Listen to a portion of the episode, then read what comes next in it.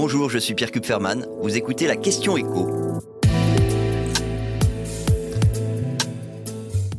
La Poste a annoncé la fin du timbre rouge. Alors qu'est-ce que ça veut dire concrètement?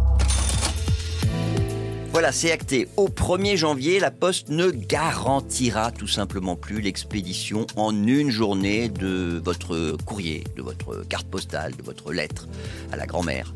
Puisque c'était ça la promesse. La promesse du timbre avec la Marianne rouge, la lettre prioritaire distribuée à J plus 1, c'est fini. Et donc, quand on va envoyer une carte ou une lettre, elle mettra forcément plusieurs jours à arriver dans la boîte de son destinataire.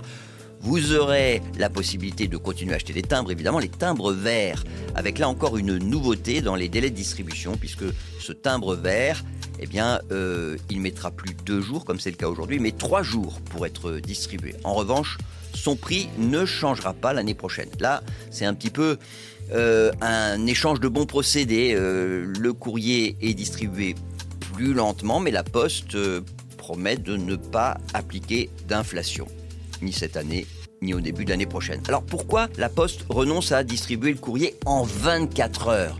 Bah, Parce que plus grand monde ne les achetait ces timbres rouges. Il y a une dizaine d'années, vous les trouviez euh, à peu près sur euh, une lettre sur quatre. Depuis deux ans, c'est une lettre sur 16. Sachant que d'une façon générale, on envoie et on reçoit de moins en moins de lettres. Leur nombre a baissé de plus d'un tiers en cinq ans. Donc, la Poste rentre de moins en moins d'argent alors qu'elle est censée assurer le même service. Et plutôt que d'augmenter encore et toujours le prix des timbres, eh ben, elle va mettre plus de temps pour distribuer le courrier. Ça va normalement lui permettre de réduire ses coûts de fonctionnement et donc, c'est ça le but ultime, de réduire le déficit de la distribution du courrier. Déficit dont il faut rappeler le montant, 1 milliard 100 millions d'euros. Et ce déficit, pour le combler, qui c'est qui est appelé à la rescousse? Bah, C'est l'État qui reverse à la Poste un demi-milliard d'euros par an.